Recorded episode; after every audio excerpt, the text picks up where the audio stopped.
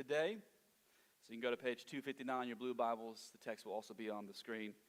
Uh, sometimes with people, uh, you get a very general picture of who they are, uh, but it takes time to get to know them specifically. You listen to their stories, get to hear more about them, and then the, the, the picture of who they are gets more colored in. Uh, that was true for me with my grandfather. My grandfather passed when I was 10, and as a child, I had a very general picture of who he was. I knew he was kind of this Titan esque type figure in our family. I knew that he was a good man, a respected businessman.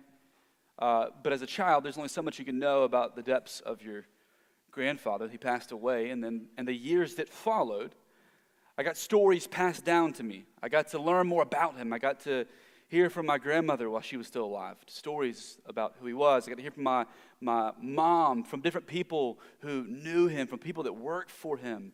Uh, I mean, even he's been gone for almost 20 plus years, and about a month ago, I went to a place to get my hair cut that I don't normally go to, and I sat in the chair, and this woman in her 70s started cutting my hair, and we started chatting it up. And sure enough, she cut my grandfather's hair all those years ago and gave me more stories of who he was.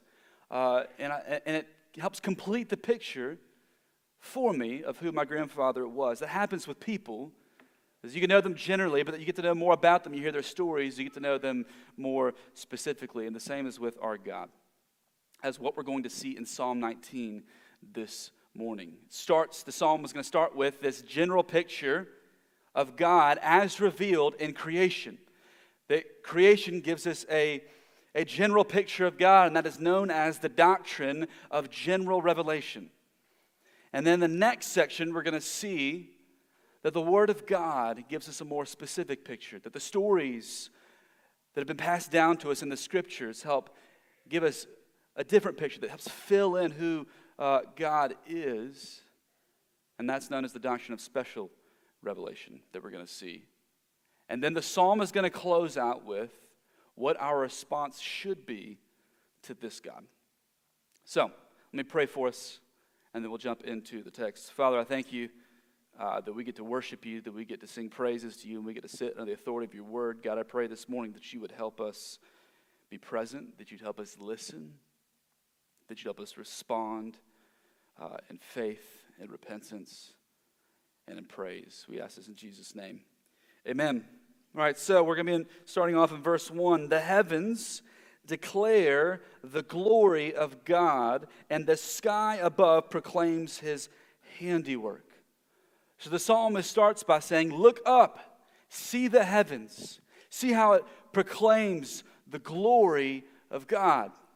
Now, glory is a hard word for us to conceptualize, it's a hard word for us to, to really understand. Like, I can tell you that it means his splendor, his majesty, the honor and deference that is due to him, but that's still abstract and hard to picture.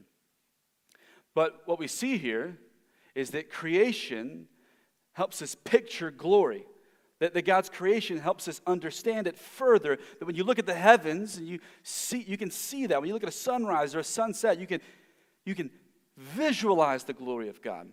Like when I was uh, uh, in college, I did a study abroad program called Semester at Sea, and got travel around the world on a ship. And uh, a lot of days on the ship, I'd sit out and look at the sunset that would drop into the ocean. And then I woke up for one sunrise, because that's all I could muster in college, is to get up for one sunrise. I had one sunrise and a bunch of sunsets. But man, when you see the sunrise and the sunset over the open ocean, it's beautiful. It's unbelievable. There's something uh, uh, transcendent, like surpassing about a sunrise and a sunset that everyone feels when you see it. That's why the author of Sherlock Holmes, uh, Sir Arthur Conan Doyle, when he is describing a sunrise, he says, How small we feel with our petty ambitions and strivings in the presence of great elemental forces of nature. Now, he's not a Christian, he was a, a, a philosophical rationalist. But he even says, in the, in the, face of a sunrise, how, how small and petty are our ambitions and our strivings. And he says, in the face of great elemental forces of nature, but someone who doesn't believe in God says, I feel small in the presence of something so big. And he's tapping into something that we just understand. There's a reason that we don't look at the sky and immediately think, oh, what a beautiful array of, of colors as the light is bending along the horizon. Like, we don't go technical. Even the most hardened atheist would look up at the sky and have to suppress this impressive feeling of transcendence when you look at a sunrise and sunset. That is glory. That's what that feeling is. It's we're tapping into the glory because creation declares the glory of God. The sunrise and sunset, the heavens shows his handiwork. It reveals who the artist is. That's why when I'm with my kids and we're driving and we see a sunset, I say, kids, guys, look, look at what God has painted for us this evening. How beautiful is that? How wonderful is that? To help us see and feel like this is the work of God on display. And it isn't just the day that reveals his glory, it's the night. In verse 2, it says, Day to day pours out speech, and night to night reveals knowledge. That creation isn't just speaking, it's, it isn't just declaring, it's, it's speaking, it's pouring forth knowledge. And, and night to night, it, it's giving us more knowledge of who God is. Uh, a few months back, I think I mentioned this in a sermon a while back, that I was reading my Garden and Gun magazine, which is what I do these days. But I was reading it, and I learned that you could look at the, uh, the uh, that you could see the Milky Way with the naked eye in certain parts of the world that don't have light pollution. I was like, you can actually see this thing? I was like, that goals, I'm in. Like, I, I want to do that. Like, you can, you can look at, uh, in certain parts of the world, just look up at the sky and see that. I mean, how unbelievable is that? That's, a, that's a, just a camera, you guys. Took that picture. The next one, that you can stare up at the heavens in a way that the psalmist probably would have. This psalmist, they don't have light pollution back then. They're not dealing with what we got right now. They can look at that in the sky when it's clear in certain parts of the year and see how powerful that picture is and feel so small. When you see something so beautiful, when you encounter this type of glory, you feel smaller and smaller, like you're part of something that is much bigger. Scientists will say that uh, they, they say that the it's debated, but the universe is somewhere around 93 billion light years in diameter. Okay, so a, a light year is 6 trillion miles. So 93 billion times 6 trillion equals a lot of math. And and, that's, and they say that's the observable universe. Some theorize that it's, it's even bigger than that. Like there's a, a new telescope that's out. This is kind of a new thing that's went online this week. Uh, the James Webb telescope took a picture that the Hubble telescope uh, uh, couldn't take as clear as this. And you, that, that's an actual galaxy. That's, that's, a, that's a picture of God's grand creation. Like God made this. He, he, is bigger than this. When you catch a glimpse of that and his greatness and his vastness, you're tapping into his glory. You're witnessing the glory of His creation. The, the fact that our God thought this into existence, made this out of nothing. It's incredible. And that glory echoes across the world. In verse 3, it says, There is no speech, nor are there words whose voice is not heard. Their voice goes out through all the earth, and their words to the ends of the earth, to the end of the earth. One commentator said it this way that creation resounds with a speech that human beings can neither hear nor understand. We just we can't wrap our minds around how big this is. The psalmist continues And then he has set a tent for the sun, which comes out like a bridegroom leaving his chamber, and like a strong man runs its course with joy. With the imagery being here, that it got to set a wedding tent. The sun comes out like a bridegroom who, after consummating his marriage, is joyfully bursting forth every morn. And in verse 6, it says, Its rising is from the end of the heavens, and its circuit to the end of them, and there is nothing hidden from its heat. Uh, in Akkadian and uh, Sumerian mythology, which I'm sure is what many of you dabble in in your, in your spare time, but this is a, a dead, dead language, a dead religion, people group from you know, 3,000 years ago.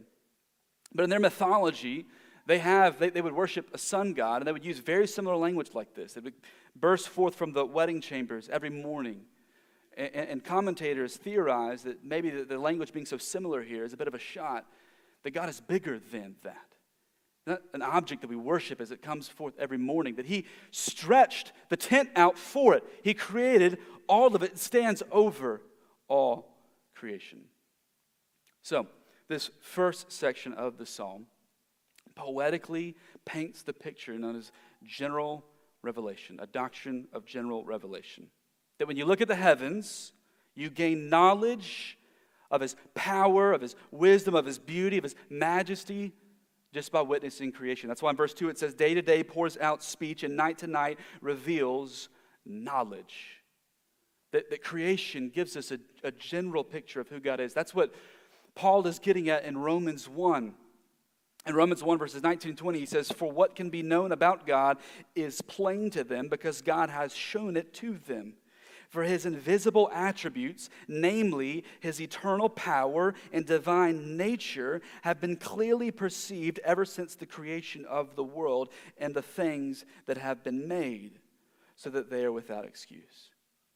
What he's trying to help us see is, is that when you look at creation, when you witness this, that you're getting a general glimpse of the invisible attributes of God, namely his eternal power and his divine nature, is evident in creation. It is why even the most hardened atheist can look at a sunrise and, and, and feel something and feel like they're a part of something bigger than themselves. Feel like that, that, that what they're seeing and what they're witnessing is transcendent, which shouldn't even exist for their understanding and their worldview. It is because creation points to its creator. That's why he goes on to say, they're without excuse. That when you experience creation, you have a general understanding and a knowledge of who God is. No matter how hard we try to explain that away as some result of crazy cosmic chance, no matter how hard we try to explain the beauty of, of that, of a sunrise and a sunset, as some subjective experience, no, this points to our God. Now, let me say one last thing on this. For the Christian that is witnessing this, this helps us picture glory better. This helps us understand glory better. C.S. Lewis in The Four Loves said, But nature gave the word glory a meaning for me, meaning that looking at nature helped him understand glory better. I still do not know where else I could have found one.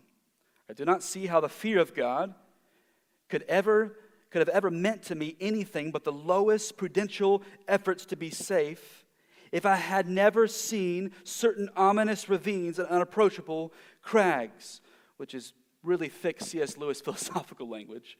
But what he's saying there is, is I wouldn't have understood glory, I wouldn't have understood the fear of God had I not looked at some of the scariest aspects of creation, the, the, un, the ominous ravines the unapproachable crags.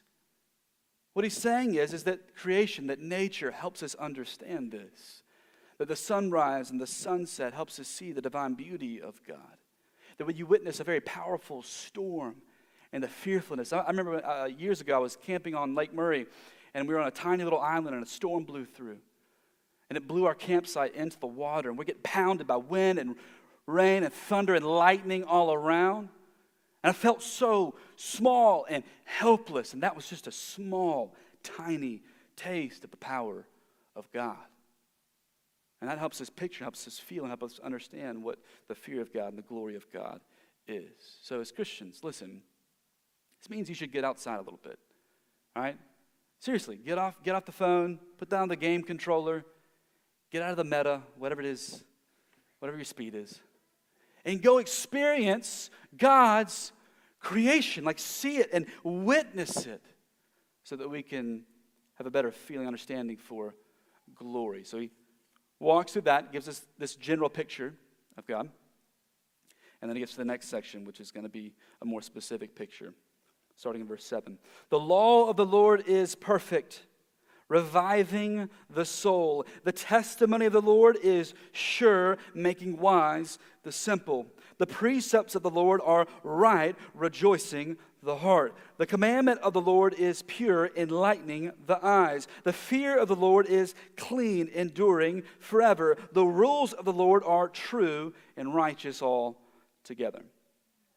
So, while creation gives us this general picture, picture the scriptures are going to color that in. It's going to give God definition. It's going to help us see the hows and the whys in understanding who our God is, which I appreciate. That helps, the scriptures helps us really enjoy God better. Like years ago, growing up, uh, was a big song when I was a kid called Closing Time, right? Love that song, right? And, and, and as a kid, really enjoying it, good song, but later, years later, the, the songwriter, the lead singer said, Listen, I, I wrote that song about becoming a father, that it's not about closing time at a bar. It's about becoming a father where the next chapter of your life is about to start and it's going to be very different. That's why he ends the song saying, Every new beginning comes from some other beginning's end. And I was like, man, when you understand the, the depth and the commentary behind that, that's powerful. It helps us appreciate it better. That's what the scriptures help us do. It helps us see and savor God in new and better ways. And in this poetic section we just walked through, there are six synonyms for the scriptures.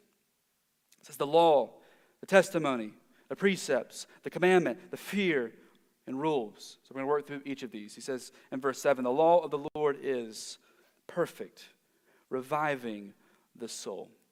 So the law there is the first five books of the Old Testament, the Torah. So it'd be Genesis, Exodus, Leviticus, uh, Numbers, and Deuteronomy. That was, at the time, that was their scriptures. Later on, more Old Testament scriptures are starting to be added. But for them, in the time, this time period, they're looking at the law, which is their scriptures. And say, the psalmist says, The law of the Lord is perfect. It is perfect. It is blameless. And we look as Christians at the scriptures, the very Bibles that are in this room. We say it's perfect. And when we say that, there is skepticism that creeps in some people will say, Yeah, how do you know it's perfect? You don't even have the original manuscripts. And the reality is, is that the longer I study this, the longer I, longer I study the scriptures, the more unbelievably compelling this case is. How trustworthy and perfect and true they are. That's why we use words like inerrancy and infallible. Because even though we don't have the ma- original manuscripts, but there are more manuscripts, more copies of the scriptures than any ancient text, and it's not even remotely close. There are thousands and thousands and thousands of those manuscripts all around the world and now digitized on the internet. And when you overlap each of them, okay, over 99% of it lines up perfectly. I mean, think about 2,000 years or 1,500 years of a copying tradition. And that lines up perfectly into less than 1% where this word is used here and this word's used here. There's an unbelievable tradition of scholars who are way, way, way smarter than me that have studied the original languages their whole life, and they come up with really helpful explanations for why there's some differences there. It's unbelievably trustworthy and true. And then other skeptics will come in and say, well, what about the contradictions in the Bible? And I just say, well, where? Show me point them out. And a lot of times they get on you know, Google, find them. But you can work through each of those. Work through each of the things. You get the, the commentaries out and some, some closer study and, and basic logic. You can work through a lot of them. Remember in college, I studied uh, religion at a, at, a, at a school that did not believe the scriptures were true um, at all. And they knew I was, I, I, I did. And one of my professors, uh, she came at me real hard one time. She's like, Oh, you believe the Bible's inerrant, right? All right, well, tell, tell, me, tell me the story of Noah. Did they load up two by two or was it seven? And as a new Christian, I was like, Oh, I don't know. I'll get back to you. I said, I don't know. But a little closer study realizes, oh, wait, no, they, they did load up two by two and they added seven of clean animals. Why? Because those were for sacrifices they were going to offer later when they got off the boat. God didn't want to have these species go extinct. Just basic stuff like that. So closer study of the text over and over and over again. The longer I study the scriptures, the more I realize the law of the Lord is perfect. It is perfect. It revives the soul. Like, like someone wandering in the desert with cracked lips, thirsting, and they stumble upon an oasis and they drink of the water. So the scriptures revive the broken soul. The law of the Lord is perfect. He goes on to say, The testimony of the Lord is sure, making wise the simple. The testimony of the Lord is sure, it's trustworthy. It's a trustworthy thing. It is secure. That means you can bank your life on it. We as Christians believe that. We believe that our life, our authority, is, is, is God in the scriptures. It's God's word that shapes us, it's our foundation for how we live our life. And some people would say, well, why would you choose something so old, so ancient, so archaic? Why can't you get with the times? Why can't you have a more updated understanding? And when that happens, a good thing to do is okay, well, what, what is your foundation for belief? What is your foundation for how you live your life, for how you understand the bigger things in life? And if you can ask some questions like why? Well, where do you where do you get that from? Well, why? And press in a little further. There's typically two main places where the skeptic will land, land that they are their own authority, which is what I, it's what I believe.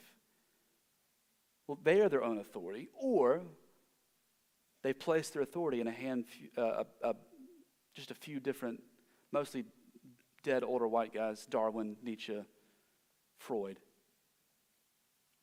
But it's like, no, I, I, I believe that our foundation is more secure than that.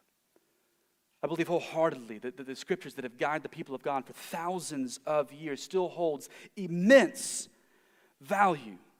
Like last summer, we spent a summer in the Proverbs, and we looked at the, the Proverbs, which are uh, they're not promises, they're, they're proverbial advice, guidelines for how to live your life so that you can stay out of poverty, so that like a passionate lover doesn't try to kill you. You know, basic advice, advice for life. We looked at that, and it's like, no, this is wisdom that is worth building your life upon. And if you do that, it generally goes well for you. There are a lot of young guys who just lost all of their life savings on NFTs. And if you want to know, if you don't know what NFTs are, it's okay. You never need to know what NFTs are. Just, it's basically a Ponzi scheme for people under the age of 40 that like really bad digital art, okay? Gambling on that kind of stuff. But they lost everything on that. And it's like if you just paid attention to the wisdom of the scriptures, which Proverbs 13 11 says, wisdom or wealth gained hastily will dwindle, but whoever gathers little by little will increase it. Man, if you built your life upon that, it generally will go better for you. That's worked well for the people of God for the last 3,000 years. So when I was researching NFTs, I was like, oh, this feels kind of schemy. This feels a little bit knows of God. If you build your life upon it, it is trustworthy and true. Verse 8, he says, The precepts of the Lord are right, rejoicing the heart. The precepts, these are the rules, they are right. That if you live your life in line with the will of God. You'll get more than happiness as the American dream defines it. You'll tap into some eternal joy that rejoices the heart. He goes on to say, the, the, the, uh, the commandment of the Lord is pure, enlightening the eyes. The, the commandments of the scriptures, the teachings where God commands us to do a thing, that's actually pure and good for us. And it opens our eyes to what is ultimately good. Uh, one of my friends from, uh, from study abroad, uh, her husband uh, is, uh, he, he got an acting role on a, on a TV show that just got released. And I've been watching them, we're Facebook friends, I've been watching them post about it all the last year. He's like, I'm to be in a show with Chris Pratt. I was like, sweet. So I, I turned it on. I watched the, it just dropped on Amazon, the terminal list. I watched the first couple episodes. I saw him in the first episode. I was like, man, this is awesome. And then I was like, oh, this, this is just to be a super violent show where he just brutally murders everyone who wronged him. I looked at it ahead of time. I knew there wasn't like sex or nudity and stuff that wouldn't be good for my soul, but I didn't fully realize it was just going to be completely vengeance. He's going to brutally murder everyone. I was like, no, I'm good. I, I, I don't need this.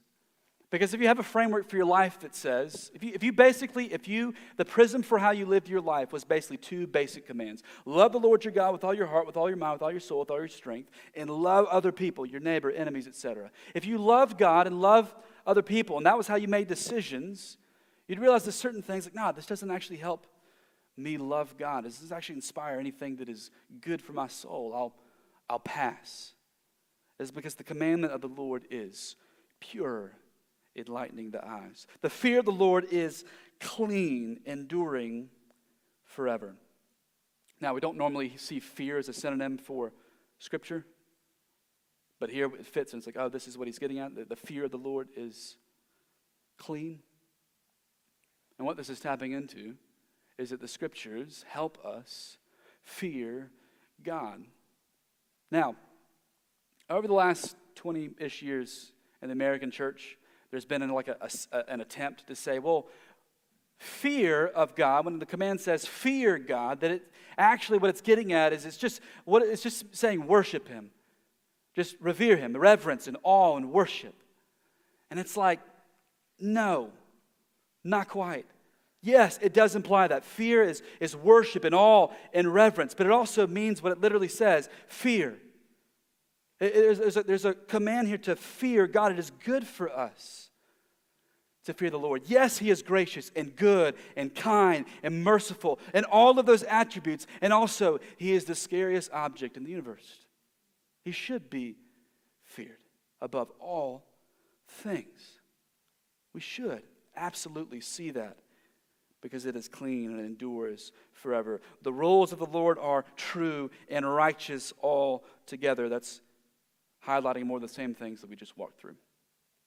So that's how he paints the scriptures with these pictures. They help us understand God, they help us build our life on something bigger. And then in verse 10, he summarizes More to be desired are they than gold, even much fine gold, sweeter also than honey and drippings of the honeycomb.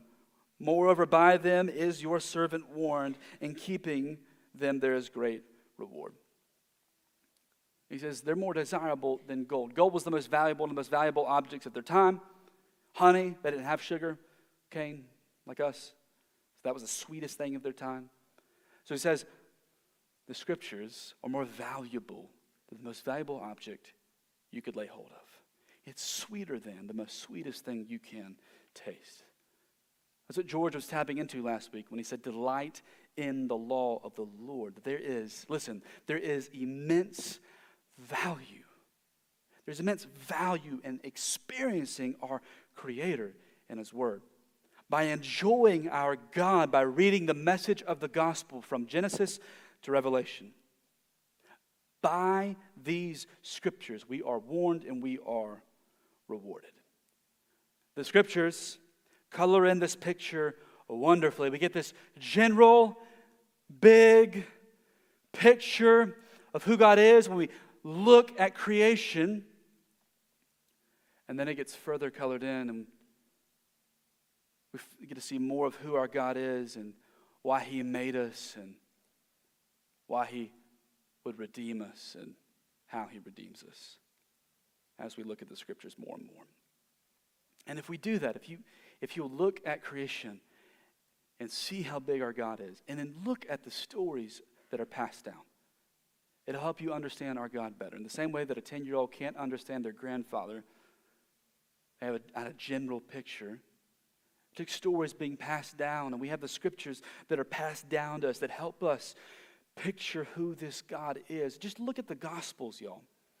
Look at the stories of Jesus over and over again. There's so many stories about our God in the flesh that are just wonderful. Like I think about Jesus when he heals the leper in Matthew 8.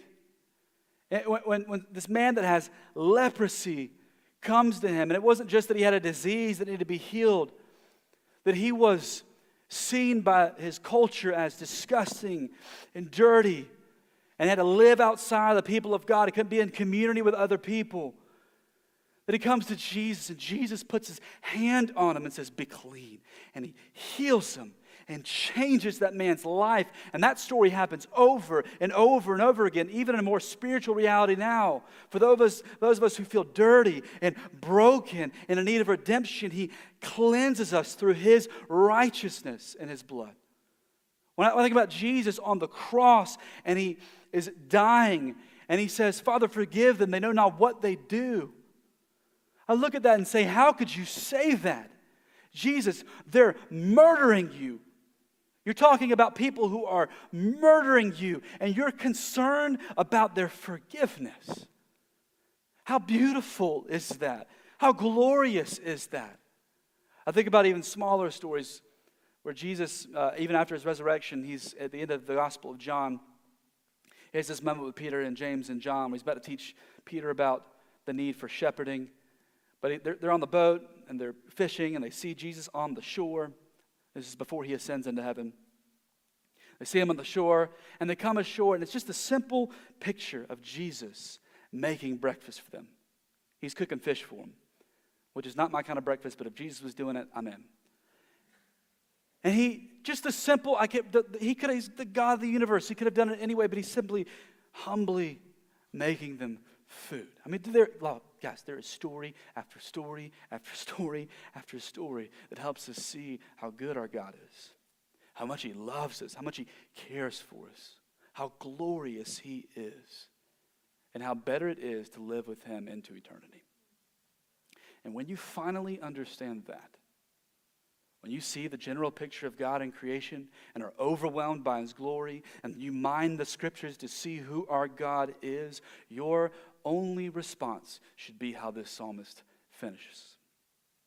12 through 14, here's how he responds Who can discern his errors? That's rhetorical. Nobody. Who can discern his errors? Who can call out God? He says, Declare me innocent from hidden faults. He says, God, declare me innocent of the sin that I cannot see. And then he goes on to say, Keep back your servant also from presumptuous sins. Let them not have dominion over me. So he says, Keep me from the hidden sins that I cannot see, and keep me for the, from the willful sins. I, I don't want any of it the stuff that I, I can't see, the willful ones that I do. God, keep me from all of my rebellion. Don't let that have dominion over me. He says, Then I shall be blameless and innocent of great transgression. And then he goes on to finish this off with this unbelievably poetic and powerful request. He says, Let the words of my mouth and the meditation of my heart be acceptable in your sight, O Lord, my rock and my redeemer. He says, God, let everything, my thoughts, the meditations of my heart, let the words that come out of my mouth, let everything, let all of it be acceptable in your sight. O Lord, my rock and my redeemer, the God who created the universe and created me and as every fiber of my being. O Lord, my rock and my redeemer. What a powerful prayer. And as Christians who read this psalm, this side of the cross and empty tomb, we know how to do this. And it's as simple as Romans 10 9. Because if you confess with your mouth that Jesus is Lord and believe in your heart that God raised him from the dead, you will be saved. That is how we are blameless before the Lord. When you encounter how big God is and how glorious God is, and you realize how much we've sinned against Him, how unacceptable on our own we are before Him, when you realize how our sin earns death and, and hell when you realize that part of the gospel, and then you encounter how much He loves us because of His great love, the only reasonable response to the gospel is this it is throwing our lot in with this God and saying, I believe in you, my rock, my redeemer. Y'all, we as Americans are so unbelievably blessed to have access to God where we can look up at the heavens and see the glory of God and have a, a Bible on our phone. We have unbelievable access to our God. And if you're figuring this out, if you're feeling out Christianity, you're not sure about this yet, I invite you, look up at the stars. See the unbelievable design of this universe. I mean, look at the, the earth and how it's perfectly positioned from the sun at the right distance with the right tilt, all the way down to how our, the cells in our body are designed and how the, like our eye and the complexities. Look at all of it and see. This points to our Creator. And then I invite you from that position, come to the scriptures and see who He is. And if you are a Christian, witness creation and worship Him. Search the scriptures and delight in Him. Don't miss that. Life is busy, okay? It is boom, boom, boom, boom, death. That's, that's it. It moves very, very quickly, and we as Americans are very, very busy and fill our days with all kinds of things. Don't miss this. That when you're driving into work and you're concerned and worried about the things you got to do at work and you see the sunrise coming up over, don't miss that. Look at that sunrise and be reminded of how big and how glorious and how majestic and how amazing our God is. And respond like this psalmist when he says, Who can discern his errors? Declare me innocent from hidden faults. See the sunrise and go, God, you're so big and you're so glorious. God, thank you for redeeming me. Thank you for loving me with a fierce, unbelievable love that I don't deserve.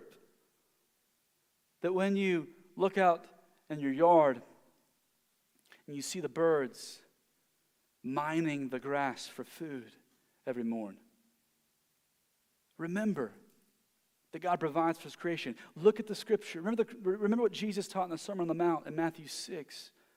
That's a picture of how God provides that He provides, He takes care of His creation. That when you are in a storm and your house is shaking, or an earthquake, because that's a thing here nowadays. when you feel that and you feel scared, let that roll up into what the psalmist says keep back your servant also from presumptuous sins. Let them not have dominion over me. Let that fear roll up into God, you're so big and you're so powerful. Don't let the hidden faults or my willful sin against you. No, don't, don't let that rule over me. Let that roll up into worship and praise and obedience that comes from a position of deep love for God. Tonight, as the moon rises, I think it's a full moon, maybe as it rises up over the horizon, you see it against the backdrop of the stars, and you see how big and vast this universe is. And you think about that, the God who made all of that, who stands over all of it, knows every part of who you are, knows your past, your present, your future, and holds it all in his hands. Respond like the psalmist. Let the words of my mouth and the meditation of my heart be acceptable in your sight, O Lord, my rock and my redeemer. Let creation and the beautiful word of God help us worship our glorious God. The band's going to come up. I'm going to sing one final song. We worship our God because he's worthy of it because of how big and how glorious He is. And my hope for us this morning is that we'd be so overwhelmed by that. Be so overwhelmed by how good our God is, by how glorious our God is, by how mighty our God is, by how perfect our God is. And as we sing songs that are based upon the scriptures, that we be reminded of the good news of the gospel. And if you're not a believer, I pray that right now You'd be so overwhelmed by how good and how glorious our God is that you would worship Him for the first time through faith, repentance. And then if you have questions, come and talk to me. If you are a Christian, now is our time to worship. And let the joyful praise that we end with send us out into the world as people who are overwhelmed by how big God is in creation and overwhelmed by how gracious He is in the scriptures. That is the calling of the people of God. Let me pray. Father, thank you for Psalm 19. Thank you for the pictures that you give us. God, I pray that you'd help us worship you this morning. I pray that if there's anyone here that doesn't believe, that they would be so overwhelmed by who you are. I thank you for being a creator and a redeemer and our God. Help us join in creation that declares your glory this morning in Jesus' name.